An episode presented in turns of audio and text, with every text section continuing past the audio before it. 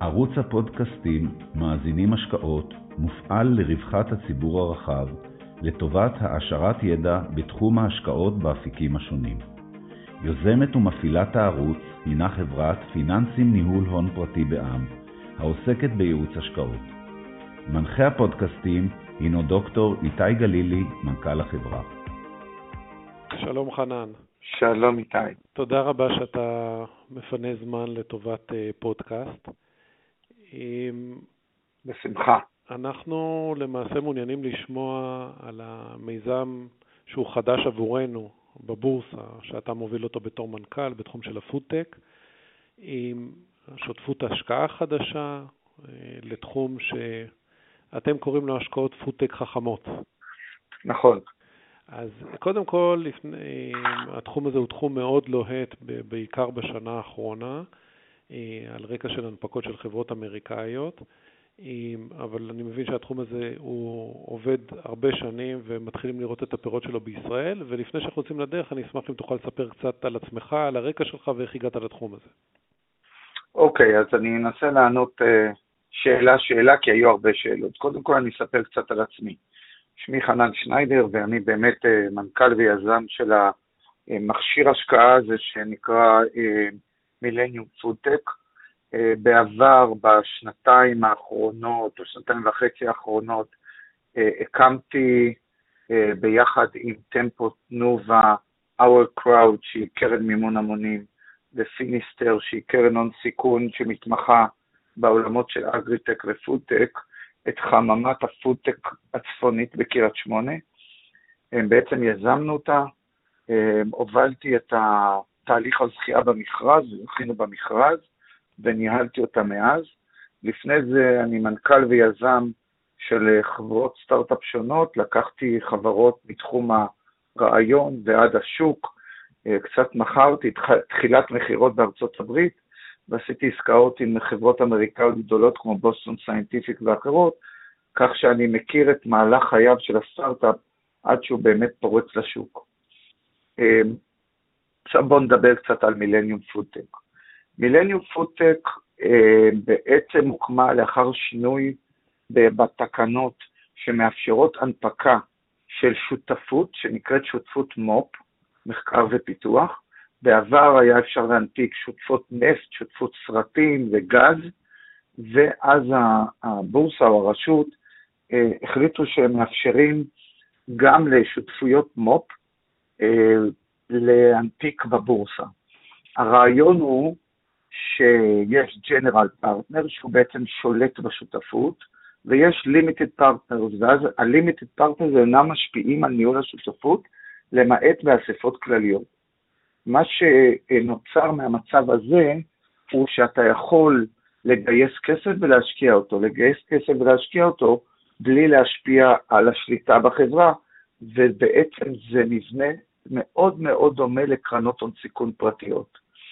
המבנה הזה לדעתנו מאוד מאוד מתאים לעולם הפודטק, כי בעולם הפודטק אין קרנות מתמחות בישראל, כמעט, אולי יש אחת, שמתמחות בעולם הזה ושמשקיעות בעולם הזה, ולכן הרעיון שלנו היה לבוא ולהשקיע בעולם הפודטק, שהוא יחסית עולם חדש, הוא עולם מהחמש שנים האחרונות, והוא באמת משפיע על כל אחד ואחד מאיתנו, משפיע על הבריאות שלו, משפיע על מה שהוא צורך, משפיע על האוכל ועל השתייה שלו וכו'. העולם הזה בעצם נמצא במהפכה. ולמה מהפכה? כי אם עד היום טכנולוג מזון או מנכ"ל של חברת מזון ומשקאות היה בא ואומר, אני רוצה מוצר חדש, היו אומרים לו, בסדר גמור, היו הולכים לטכנולוג המזון, והוא היה לוקח בעיקר סוכר, מלח, חומרי טעם וריח, גלוטן, חלבונים, ברובם מן החי, והיה רוקח משהו ויוצא עם מוצר. היום זה כבר מאוד מאוד קשה. למה? כי המהפכה האדומה, אנחנו קוראים לה מהפכה האדומה, אבל בעצם ישראל שהלכה בעקבות אירופה וגם קורה בארצות הברית, יצרו מצב שבו אסור להוסיף סוכר, אסור להוסיף מלח, נתרן, אסור להוסיף שומן, או אתה צריך להגיד כמה שומן רווי יש לך, גלוטן, יש הרבה מאוד אנשים שלא רוצים לראות, ואנשים מאוד מתרחקים מהחלבון מן החי, כי אחד, אנשים לא רוצים לראות המתה של המון חיות, אנשים מבינים שחיות או לאכול חיות זה גורם שמשפיע מאוד על איכות האוויר שאנחנו נושמים ועל זיהום הסביבה, וכמובן זה יכול במקרים מיוחדים להעביר גם מחלות כמו שפעת העופות, והפרה המשוגעת, וסלמונלה וכולי וכולי. ולכן, כל, כשאתה מדבר עם טכנולוג מזון, הוא אומר לך, כל ארגז הכלים שלי השתנה. ולשם נכנס עולם הפודטק. הפודטק בעצם מייצר ארגז כלים חדש, מוצרים חדשים, טכניקות חדשות לייצור מזון וכולי וכולי. מכניסים לעולם הזה גם היום את ה-AI ו big data, ואת כל העולם הזה אנחנו רואים מאוד מאוד פורח בעולם ובארצות הברית. בעצם מה שאנחנו רואים בישראל, אם נדבר קצת על ישראל, זה גידול מאוד משמעותי בהשקעות בפודטק, ומה שעוד אנחנו רואים מאוד יפה, אנחנו רואים שיש כבר שתי חממות מתמחות, חממות מתמחות מדען, ועוד חממות שלא מתעסקות רק בזה, אבל גם בזה. אנחנו רואים אנג'לים שמשקיעים, אבל אנחנו פחות רואים קרנות הון סיכון או גופי השקעה שמשקיעים בשלב שבו אחרי הטכנולוגיה הבסיסית, או אחרי הסיכון הטכנולוגי. ושם אנחנו רוצים לבוא, להוביל סיבובים, להשקיע בסיבובים, ולקחת את החברות האלה קדימה אה, לשוק.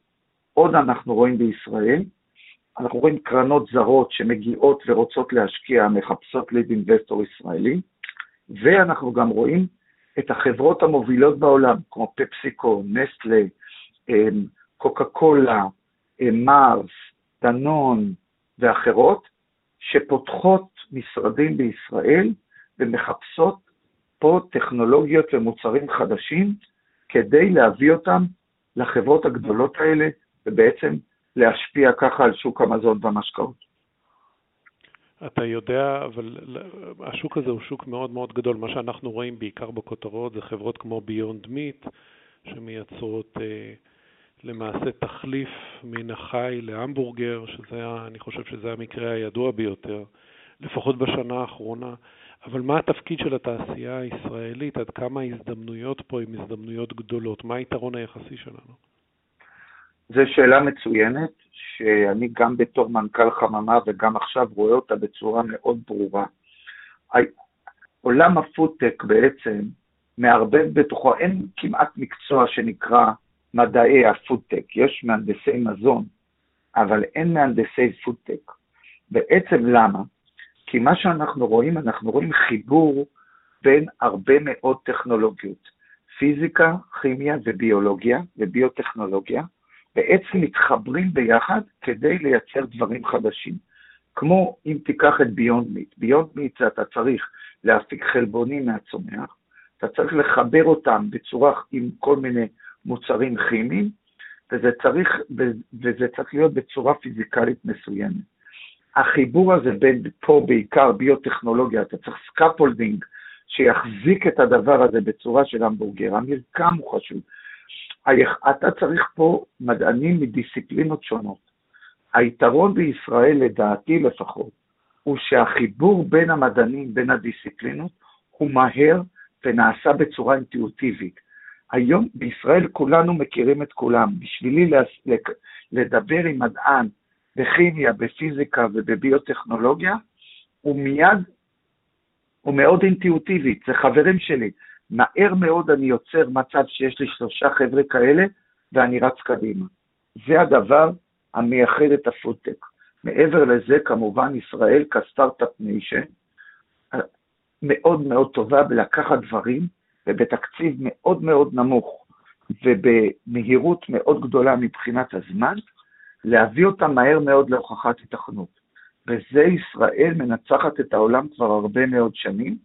כל הדברים האלה ביחד יוצרים מצב שבו הפודטק הישראלי ממש ממש נחשב בעולם, ואנחנו רואים המון המון גם קרנות וגם חברות, כפי שאמרתי, מחפשות פה טכנולוגיות ומוצרים חדשים. עד כמה התשתית המימונית היא מספיק חזקה? זאת אומרת, אה, אני מניח שהגופים המוסדיים עוד לא נמצאים בשוק הזה, כי הם לא, מטבע הדברים לא נמצאים הרבה בהון סיכון, בטח לא בצורה ישירה. אבל עד כמה סבבי הגיוס שיש לחברות הם כבר בשווים או בהיקף כספי שאפשר לדבר על תעשייה? אז אני אתחיל מההתחלה. אני חושב שא', קבוצת שטראוס באה ובאמת זיהתה את הפוטנציאל הזה כבר לפני חמש שנים, והקימה את חממת The Kitchen, שכבר בחמש שנים האחרונות מתעסקת בפודטק. הדבר השני שאני רוצה לציין זה את הרשות לחדשנות, שזיהתה את, את התחום הזה כתחום שבו, צר, שבו המדינה צריכה לתמוך בהתפתחות שלו מאפס, ובאמת הקימה גם את, עזרה להקים גם את חממת The Kitchen, גם את חממת Fresh Start, גם את חממת Trendlines, ובאמת נותנת פה מימון משמעותי לעולם של הפודטק. וזה באמת דחף את, אה, את הטכנולוגיות בפודטק קדימה. סתם אנקדוטה שאני רוצה לספר, אם בטכניון לפני עשר שנים היו כנראה תשעה מדענים שמתעסקים בביוטכנולוגיה ומדען אחד שמתעסק במזון תחת הפקולטה לביוטכנולוגיה ומזון, היום אנחנו עדים למגמה שהשתנתה. אנחנו כבר רואים חצי-חצי, זאת אומרת, גם המוסדות האקדמיים מכירים בדבר הזה ומפנים לזה משאבים. כל זה גורם לכך שהרבה טכנולוגיות וחברות מגיעות היום למצב שבו הם רוצים עוד כסף, ואנחנו רואים בהחלט סיבובי גיוס משמעותיים כל הזמן ש, שמתחילים לקחת חברות פודטק לשוק העולמי. בהתחלה בפיילוטים אולי בישראל, אבל אחר כך בפיילוטים בחו"ל ולשוק העולמי. אז כמו שאמרתי, אנחנו רואים בהחלט קרנות הון סיכון וחברות גדולות שבאות ומחפשות ומשקיעות, ועדיין בהחלט אנחנו צריכים עוד אה, גופי השקעה וקרנות שהם dedicated לפודטק בישראל, ואני חושב שאנחנו במילניום פודטק זיהינו את המגמה הזאת בעצם ראשונים, יצרנו את הכלי הזה כדי שגם מוסדיים וגם אנשים פרטיים יוכלו להשתתף במהפכה הזאת שנקראת הפודטק. אז בואו נדבר uh, על השותפות שלכם. Uh, קודם כל נדבר על המבנה, כי המבנה הוא באמת uh, מבנה חדשני של שותפות, שבדרך כלל uh, קרנות private equity הן לא סחירות. מה היתרונות ש, שאנחנו מקבלים פה על, uh, על זה שזה ציבורי? Uh, הרי מדובר פה על השקעה מאוד ארוכת טווח. את, האם המסחר פה לא מייצר איזושהי בעיה מבחינתך, בעיקר בתקופה כזאת של אה, חוסר ודאות מאוד גדול מבחינה פיננסית? איזה, איזה יתרונות אתה רואה למבנה של השותפות שהוא ציבורי? כן. א', אני חושב שמאחר ופודטק הוא באמת נוגע לכל אחד ואחד מאיתנו, כשאנחנו חשבנו להקים את השותפות הזאת והלכנו לפודטק, באמת רצינו שהציבור יהיה שותף שותף שלנו ושותף בחברות הפודטק, כי הן נוגעות לציבור עצמו. זה דבר אחד. דבר שני, אנחנו בהחלט חושבים שהציבור והגופים המוסדיים רוצים, ואנחנו רואים את הרצון הזה, להשתתף במימון של חברות הפודטק והחברות הסטארט-אפים, אפילו שהטווח הוא ארוך. הם מבינים שאנחנו נמצאים במהפכה, הם מבינים שהמהפכה סופבת אותם, הם חלק מהמהפכה הזאת, גם הם נכנסים היום לסופר ומסתכלים על הרכיבים התזונתיים של המוצר, ואנחנו רואים רצון מאוד גדול להיות חלק מהמהפכה הזאת. ופה אנחנו בעצם מייצרים מצב שבו הציבור ואנחנו נמצאים באותו מקום שהוא בתוך המהפכה. עכשיו, יש לכם מגבלות בניהול של שותפות כזאת? זאת אומרת, יש דברים שאסור לכם לעשות? מבחינת אז, אה, מדיניות השקעות? אז ככה, קודם כל אנחנו צריכים לכל השקעה שלנו לקבל את אישור הרשות לחדשנות. בעצם אנחנו, זה אומר שהחברה היא כפופה לחוק כמות, ועומדת ב, ב, בעצם ביעדים שהרשות לחדשנות שמה לעצמה, שזה לפתח אה, חברות סטארט-אפ ישראליות, אה, ושיהיו משמעותיות בשוק העולמי. אז זה בהחלט מגבלה שיש לנו, ודרך אגב אנחנו שמחים במגבלה הזאת, כי, כי אנחנו רוצים לקחת חברות ישראליות ולגדל אותן ולהביא אותן לשוק העולמי. זה מגבלה אחת. מגבלה שנייה היא שאנחנו, אה, יש לנו דח"צים ואנחנו כפופים לדירקטוריון ולוועדת ביקורת, ואנחנו בעצם, אה, יש עלינו חובות גילוי מול, הבור, מול הבורסה והרשות לניירות ערך, שאנחנו צריכים לעמוד בהם. ולא תמיד אה, חברות הסטארט-אפ רוצות כזה גילוי.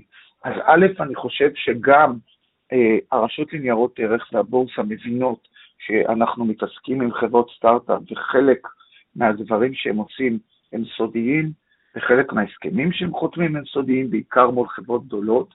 והדבר השני, אנחנו בהחלט חושבים שחלק ממה שאנחנו רוצים לעשות זה לחשוף את הדברים שקורים בפודטק בישראל בפני הציבור הרחב. וזה בדיוק, זה חלק מהמוטו שלנו, זה חלק ממה שאנחנו רוצים. רוצים לעורר את המהפכה הזאת ולהביא אותה לכל בית בישראל. אז מבחינת האסטרטגיה שלכם, יש משמעות לכמות החברות שאתם uh, תשקיעו בהן, מבחינת פיזור השקעות? יש מגבלה כמה מינימום או מה מקסימום? כן, יש מגבלה פורמלית של 40 אחוז, זאת אומרת, אנחנו לא נשקיע בחברה בודדת יותר מ-40 אחוז מסך הסחור המגויס או מסך הכספים המנוהלים. אני לא מניח שאנחנו נגיע למגבלה הזאת. אנחנו כן רוצים לראות פיזור משמעותי, ואני מזכיר לך, היתרון בש... ב... ב... בגוף השקעות ציבורי הוא שאתה יכול לגייס כסף גם לאורך הדרך. זאת אינה קרן סגורה שגייסתי כסף וזהו, ועכשיו אני חי עם הכסף הזה קדימה. להפך, אני רוצה להשקיע ולגייס, להשקיע ולגייס ולבנות פורטפוליו טוב למשקיעים ול, ולמיליניום, פודטק, כדי שגם המשקיעים יראו מזה רווח וגם הגוף הזה יראה ממנו, גם מילניום תראה מזה רווח, וככה אנחנו רוצים לבנות את זה. עכשיו, ש... שעכשיו אני מניח שיש לך היצע חברות אה, די גדול אה, בתחום הזה, יש לכם אסטרטגיה בתוך התחום הרחב לנישה ספציפית שאתם רוצים ללכת, או אתם אה, אז... רוצים ללכת למגוון של דברים? אין לנו נישה ספציפית. אנחנו רוצים ללכת למגוון של, של דברים בהחלט. אני יכול להגיד שבהחלט תחליפי בשר, תחליפי חלבון מן החי, הם בראש סדר העדיפויות שלנו, אה, ולראיה ההשקעה שעשינו בפייבוריט, אנחנו מדברים על תזונה מותאמת אישית ועל רכיבים ותהליכים חדשניים. לראיה ההשקעה שעשינו ממש בשבוע שעבר בחברת פיטולון, שמייצרת צבעים אה, מלאכותיים, בעצם זה צבעים טבעיים, סליחה, צבעים טבעיים, שבדרך חדשנית וייחודית מוגנת בפטנט שנוצר במכון ויצמן, בעצם זה צבע טבעי שאפשר להשתמש בו במגוון אפליקציות בתחום האוכל והמשקאות, גם למשקאות, גם לגלידות, גם לתחליפי בשר וכולי וכולי. ואנחנו מסתכלים על העולמות של תחליפי סוכר, בהחלט מעניין אותנו. אנחנו אה, מסתכלים על, על אה, החלפה של אריזות לאריזות מתכלות ואריזות חכמות. והארכת חיי מדף, מדברים על בינה מלאכותית וענן המידע, להכניס אותו לעולמות של פודטק, של, של מזון ומשקאות, זה התחומים המשמעותיים שאנחנו הולכים אליהם. אם, אם השוק אה, תחליפי בשר, אני מבין שזה השוק הגדול ביותר, או אולי המתקדם ביותר, אה, עד כמה אתה חושב שהצרכנים, ממה שאתה רואה בעולם, הם קרובים כבר לנקודה שבה הם גמישים לגבי שינוי הרגלים? עד כמה התעשייה הזאת תופסת כרגע לעומת אה, הצפי, שבוא נגיד חשבתם שזה יהיה, או שהערכות שלכם? כי זה, המספרים okay. אוקיי. הם מספרים עצומים של שוק הבשר. השאלה מה הנקודה שבה הצרכן משנה את הטעמים okay. שלו. כן, אז, אז זו שאלה מצוינת. א', אנחנו כבר רואים אה, צרכנים רבים שהולכים ונהיים פלקסטריאנס, מה שאנחנו קוראים, או מה שאנחנו בעברית במסחיתנים. זאת אומרת, אנחנו לא בהכרח מסתכלים רק על שוק הצמחונים והטבעוניים. יש היום מגמה אדירה בעולם שהולכת למפחיתנות, שאתה מפחית את הבשר שאתה צורך. אנחנו רואים אה, הערכות מגופים מובילים שזה יגיע ל-140 מיליארד דולר שוק עד 2029, ולדעתי זה הערכות אפילו אה, נמוכות למה שיקרה. אני חושב שכשאתה מדבר עם אנשים ברחוב, גם הם אומרים שהם היו שמחים להפחית אה, בשר, וכמו שאתה אמרת, וזה מאוד נכון לציין, השוק הזה הוא שוק ענק. 1.4 טריליון דולר הוא שוק הבשר. אז אם בעולמות אחרים היית מסתכל על חברה ואומר, יש לה שוק של מיליארד דולר, וואו, זה מרשים וגדול, פה יש שווקי, שוק של 1.4 טריליון דולר, זה אומר שהרבה מאוד חברות יוכלו להיכנס לשוק הזה. יהיה חברות שיהיו בשוק הבשר הקצוץ, ובשוק הסטייקים, ובשוק הדגים, ובשוק הפירות ים, ובשוק העופות, ובשוק הנגטס, וכל דבר כזה, יש לו שווקים של מיליארדים של דולרים, ויהיו בו הרבה מאוד חברות, ולכן אני חושב שיהיו בו, שיכולות להגיע, יש פוטנציאל שמישראל יצאו הרבה מאוד חברות שיוכלו להשפיע על שוק הבשר העולמי, על שוק הביצים העולמי ועל שוק החלב העולמי. אולי אתה יכול להסביר קצת, אה, שוב, אני, סליחה שאני חוזר, אבל רק למבנה של השותפות, לגבי המנגנון של דמי ניהול, שזה משהו שאנשים פחות מכירים, לגבי חברות ציבוריות? כן, אז, אז בגדול אני אגיד, אני לא, לא חושב, אתה יודע, פרסמנו את זה בתשקיף, ואפשר לעבור על התנאים הטכניים, אבל אני חושב שבגדול צריך לדבר על זה שהשותפות הזאת עולה כמו, אה, כמו חברה ציבורית. באזור ה-3 מיליון שקל בשנה, זה, אצלנו זה פשוט מתחלק לשניים, זה מתחלק לדמי ניהול לשותף הכללי, שנותן שירותים כאלה ואחרים, ועוד סכום כסף שעולה להחזיק שותפות ציבורית, משכורות ודברים אחרים וכו'. אני לא חושב שאנחנו בצורה משמעותית שונים מההוצאות של חברה, חברות ציבוריות אחרות, מה שכן אנחנו מקווים שככל שה, שסכום הכסף המנוהל יגדל, כך גם האחוז של ההוצאות מתוך סך הכסף המנוהל יקטן.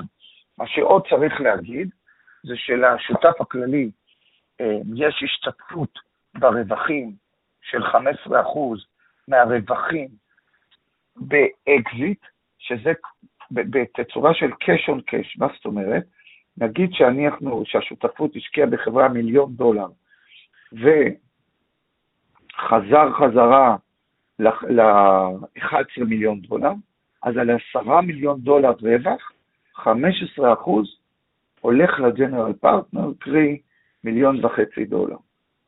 אה, וזה, דרך אגב, נובע מזה שה general partner עוזר גם ב deal flow וגם ב exit strategy וגם באקזיט, ולכן זה משהו שמאוד מקובל, דרך אגב הוא נמוך לעומת אה, שותפויות אחרות שלוקחות גם 20 אחוז.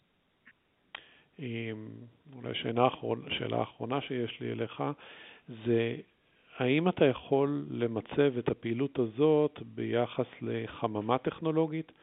זאת נניח אה, אה, אפשר לקנות בבורסה חממות טכנולוגיות, להשקיע בחממות. עד כמה אתה רואה את המבנה או את סוג הפעילות הזה שונה מחממה? אה, זו שאלה מצוינת. אני אגיד כדבר ראשון, שבעולם הפודטק אתה לא יכול לקנות בבורסה חממה, כי החממות בעולם הפודטק הן לא ציבוריות.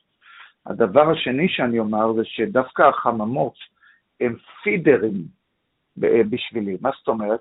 הם מזינים אותי, אני רוצה להיות פוסט חממה, ולכן יש שתי חממות שהן, כמו שאמרתי, שהן עושות רק פודטק, ועוד כמה חממות שעושות גם פודטק, אבל הן משקיעות כסף בסיכון הכי הכי גבוה, בסיכון הטכנולוגי.